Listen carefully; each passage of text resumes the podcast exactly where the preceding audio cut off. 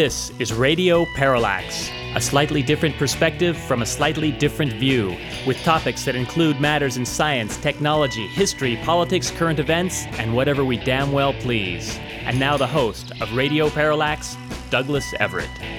Welcome to the program. This is our eighth annual Thanksgiving Day Radio Parallax. If you do a show every Thursday, you can pretty much count on the fact that you'll be doing a show on Thanksgiving. And so we are. And being that it is a holiday, we try and keep things a little light on uh, today's program and not delve into some of the darker topics we sometimes stray into. So, what I think we'll do is bring back uh, one of our favorites in the program, Sean Minton, longtime sports broadcaster from the Pacific Northwest, will join us in segment two to talk about, uh, I don't know, whatever we feel like talking about, which will probably have something to do with sports.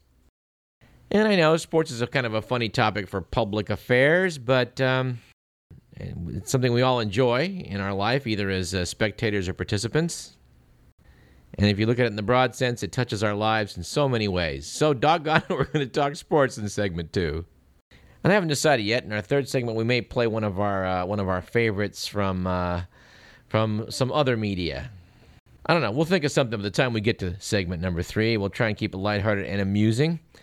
Let's begin the program as we like to do with on this date in history, the date in question being the 26th of November.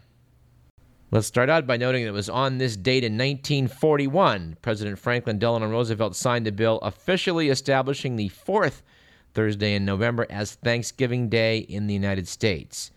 The tradition of celebrating the holiday on Thursday dates back to the early history of the Plymouth and Massachusetts Bay colonies.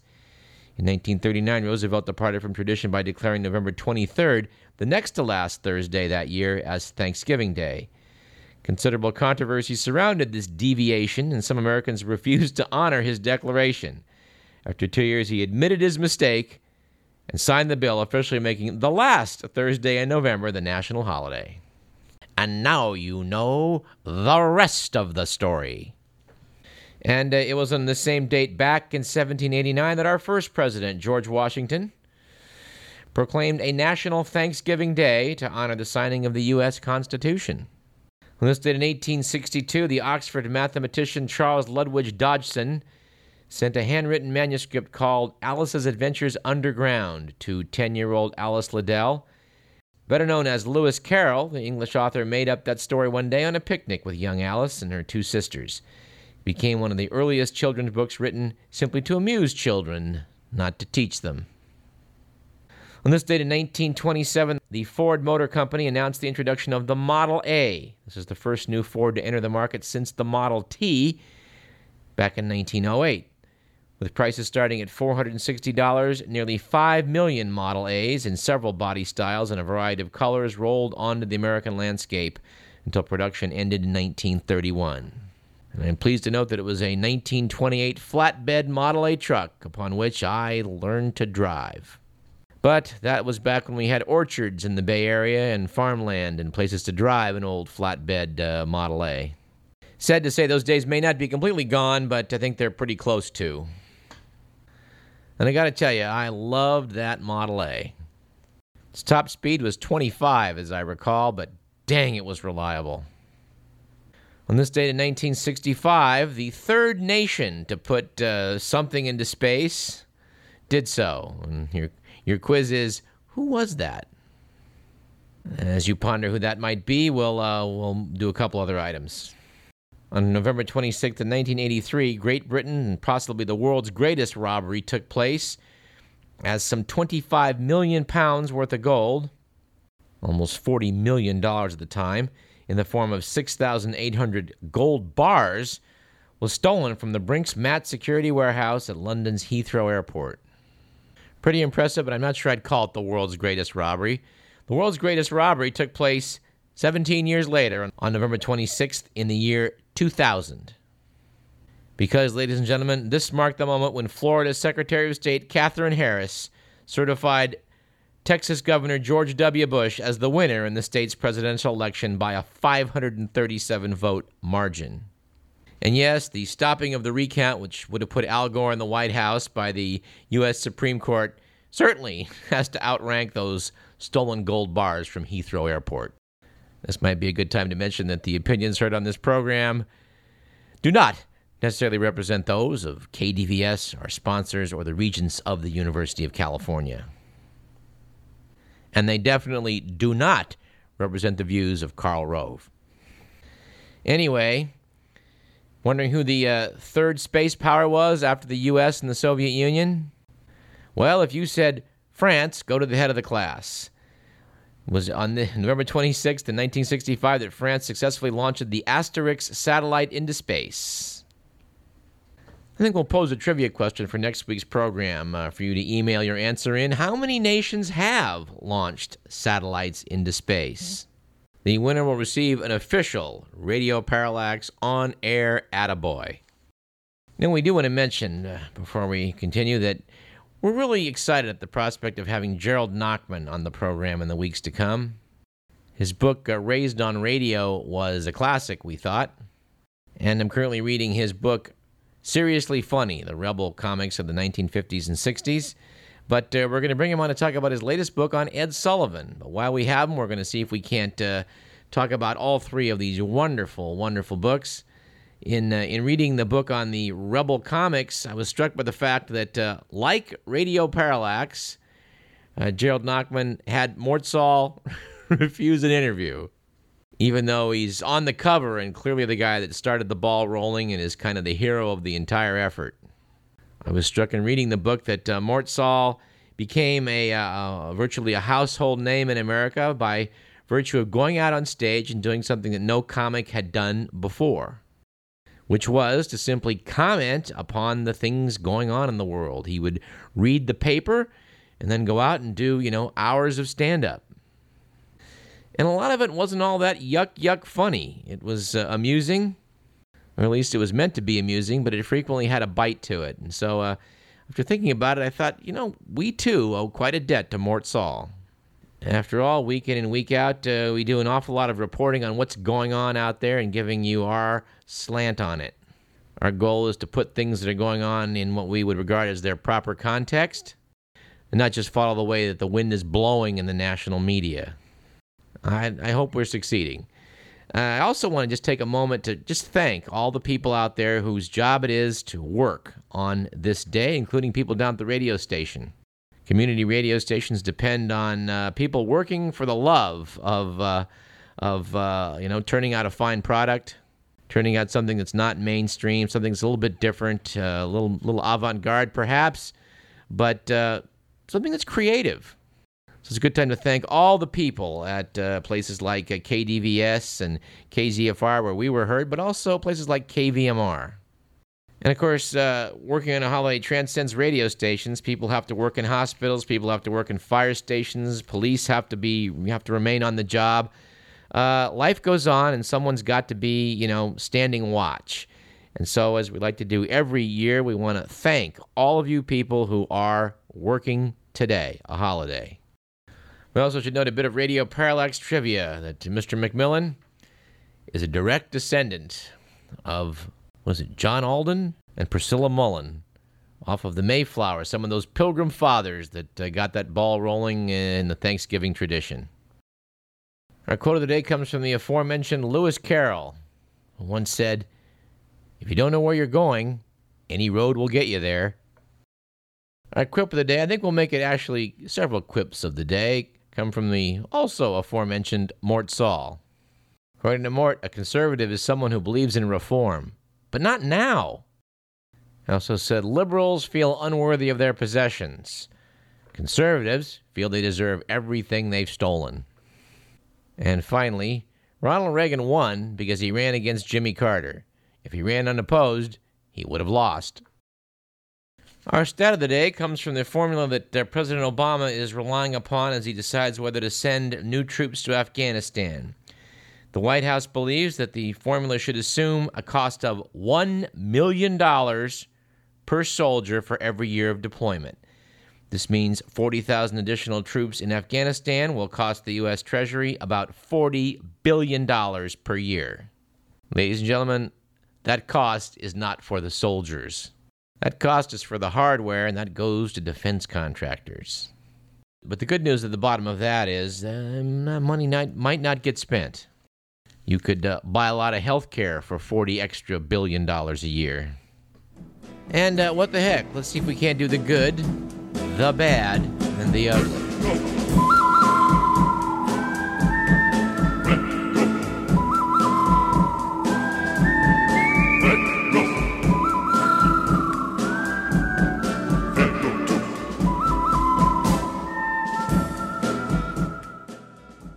According to the Week magazine, it was a good week last week for status updates after 19 year old Rodney Bradford of Brookfield, New York, convinced police to drop charges that he'd committed a robbery at 11:50 a.m.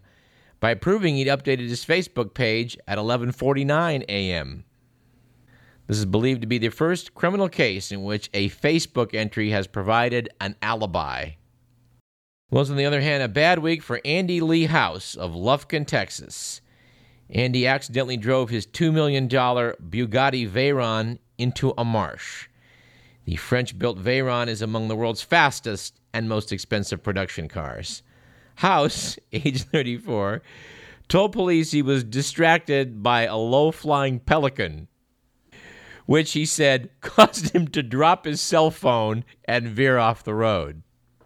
Well, there's a lesson in that. If you're talking on the cell phone and the pelican comes along, well, disaster could ensue.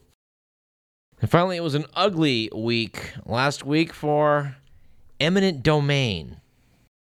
When it was revealed that the pharmaceutical maker Pfizer was closing down its New London, Connecticut research center, built adjacent to private property seized in a landmark eminent domain case. In 2001, city officials lured Pfizer to New London with incentives that included rights to private property that the city had seized from homeowners. When the property owners sued, the U.S. Supreme Court eventually ruled 5 to 4 that governments are allowed to seize private property to encourage developments that result in tax revenues and new jobs. Commented local resident Michael Cristofaro, they stole our home for economic development. It was all for Pfizer, and now they get up and walk away. The company said that to cut costs, it would relocate most of the 1,400 employees to nearby Groton. Boy, that's a sordid case. We did talk about uh, that with Michael Trachtman. And you missed if you missed that segment of Radio Parallax, we would highly uh, ref- we would highly recommend that you go to our archives at radioparallax.com and uh, listen in. We we talked a bit about uh, that famous New London case. Item from the Only in America file. A Pennsylvania Boy Scout who cleared a hiking trail in a city park has drawn the ire of a municipal union. Kevin Anderson, age 17, spent more than 200 hours clearing the trail in Allentown to earn an Eagle Scout badge. But Nick Balzano of the Service Employees International Union threatened to file a grievance, saying only union members can work in the park. Said Balzano, There's to be no volunteers. And no, we, we don't know that he talked like that, but probably should have. That is why unions sometimes get a bad name. we're trying to keep things light and amusing on today's program, but uh, we just can't resist talking about former Alaska Governor Sarah Palin. Commenting on her recent uh, promotional tour for her book, Richard Cohen in the Washington Post said, it may seem unthinkable to people like me, but most Republicans have quite an irrational belief that she would not make a bad president. Cohen suspects people feel that way because she will act out their resentments against the media, intellectuals, and blue state sophisticates. Makes me think of that Will Durst line about why people from Arkansas look down on those from Mississippi, saying, Hey, hey, look at him. He's wearing shoes. Writing in Salon.com, Joan Walsh said, all we've learned from her book and her interviews is that she's truly a vindictive, spiteful person. If she isn't blaming Katie Couric and the media for twisting her incoherent words, or the McCain campaign for mishandling her, she's fighting a juvenile tit for tat with her 19 year old grandbaby daddy, Levi Johnston. Seriously, if you can't win a PR battle with a teenage high school dropout, are you ready? Are you really the person to negotiate with world leaders, run the federal government, and outwit Al Qaeda? Love the article by Michelle Goldberg in the American Prospect, reprinted in the Sacramento Bee, titled Palin doesn't let the facts impede a good manifesto. I can't resist quoting from this article. Palin and her ghostwriter Lynn Vincent do an expert job of weaving an alternative reality in which Palin's only mistakes lay in her deference to the cynical Washington insiders surrounding John McCain and in her underestimation of the viciousness of liberal elites. Noting various bloggers have cataloged the book's lies and evasions, though it's so rich in both that I kept finding new ones that I hadn't seen others pick up on yet. For example, on pages 246 and 7, Palin cites a sympathetic Investor's Business Daily editorial that, quote, laid out the key facts, unquote, about the various misdeeds of her ex brother in law, State Trooper Mike Wooten, quote, including hunting wild game illegally, a big deal in Alaska where people ethically harvest game to eat, unquote. In fact, noted Michelle Goldberg, the right wing Investors Business Daily was simply quoting Palin and her father on this and other charges. And the charge itself is a fraud, a minor one, but one that illuminates Palin's deceptive modus operandi. On page 39, she writes Ronald Reagan faced an even worse recession. He showed us how to get out of one. If you want real job growth, cut capital gains taxes and slay the death tax once and for all. Noted Goldberg, the current recession is far worse than the one Reagan faced. As the Associated Press pointed out, Reagan never repealed the estate tax, and capital gains taxes were higher during his administration than they are now. Anyway, that's quite enough of Sarah Palin. Let's see if we can't go to one of our great resources, the Uncle John's Bathroom Reader series, and talk about some other dumb crooks. Here's one we never heard about, but have to love. Apparently, kidnappers who abducted Gildo dos Santos near his factory in a suburb of Sao Paulo, Brazil, demanded $690,000 in ransom, but Santos escaped. The next day, Santos got a phone call asking for $11,500 to defray the cost of the abduction. After the canny businessman negotiated a discount of 50%, he called the police, who were waiting when Luis Carlos Valerio showed up to collect his payment. How about this one? A quick fill gas station attendant in Syracuse, New York, stole $300 from the till, then tried to cover it up by calling police and reporting that the station had been robbed. His plan was foiled when police asked him to describe the robber, and he gave them a perfect description of himself. But uh, my personal favorite is the case of James Brian Keene age 40, on trial in Largo, Florida for murder. He said that the victim's death was accidental and that he was so embarrassed at the accident he made it look like a murder to throw police off. The United Press Syndicate noted that it must have worked. He was convicted. And uh, before we go to a break, let's take a section called Ironic, isn't it? To, to see if we can't put the problems of our day to day life in maybe better perspective. All right, item May 2000. A Save the Whales activist was forced to call off his sailing voyage across the Pacific Ocean, which he'd hoped would call attention to his cause. The reason? His 60 foot boat was damaged by two passing whales. In what was described as an unrelated incident, in July 2001, the 50 foot yacht Penigo was struck by a whale while sailing 350 miles off the coast of Newfoundland. What was crew member John Fullerton doing when the incident occurred? Well, reading a copy of Moby Dick. Apparently, in uh, January 2000, a Florida seventh grade teacher had his 70 students write their elected representatives a letter. Purpose of the exercise was to demonstrate that their opinions matter. At the end of the school year, none of the students had received a reply. All right, reportedly in 1982, Bill Curtis, an electronical and electronic technician at the Vancouver airport, became convinced that nuclear war was imminent. He was so convinced, in fact, that he moved his family to the place his research told him would be the safest place on Earth the Falkland Islands. The following April, 4,000 Argentinian troops attacked the islands and claimed them for Argentina. In the process, started a shooting war with England that lasted for more than three months. But my personal favorite, back in August of 2000, a 44 year old woman named Angel Destiny fled for her life dressed only in pajamas after half of her house in Cardiff, Wales collapsed into rubble. Destiny, who makes her living as a psychic, told reporters, I just didn't see it coming. Let's take a short break, but before we do, let's see what our old pal Will Durst has to say.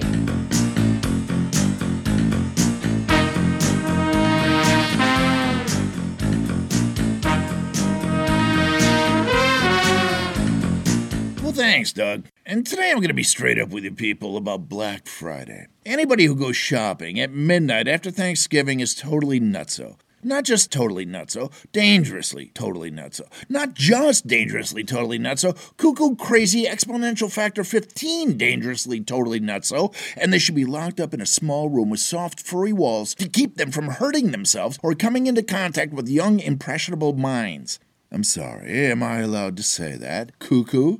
Or does that make me an insensitive lout disparaging an entire class of Swiss aviary timepiece mascots, subject to some sort of lame legal action from the Swiss government involving the withholding of chocolate above a 66% cocoa content? Well, you know what? I don't care. I got no plans to visit Geneva anytime soon, and an occasional Nestle's Crunch Crisp is about as exotic as I swing. So screw their damn clocks and the birds they rode in on. I'll even go one step further. If you voluntarily leave your nice, warm, pumpkin pie smelling house while it's still dark out and park near an empty, cold shopping mall only to stand in line before 8 a.m. to buy some cheap piece of crap you could have ordered from a catalog, you should sheathe an eight piece set of fondue forks with your ass, one at a time. Now, I know they call it Black Friday because that's the day the retailing world depends on to move into the black for the entire year, and God forbid I wish any ill will on the retailing world. But here's something I was always curious about. What do you call a Black Friday that doesn't quite live up to expectations?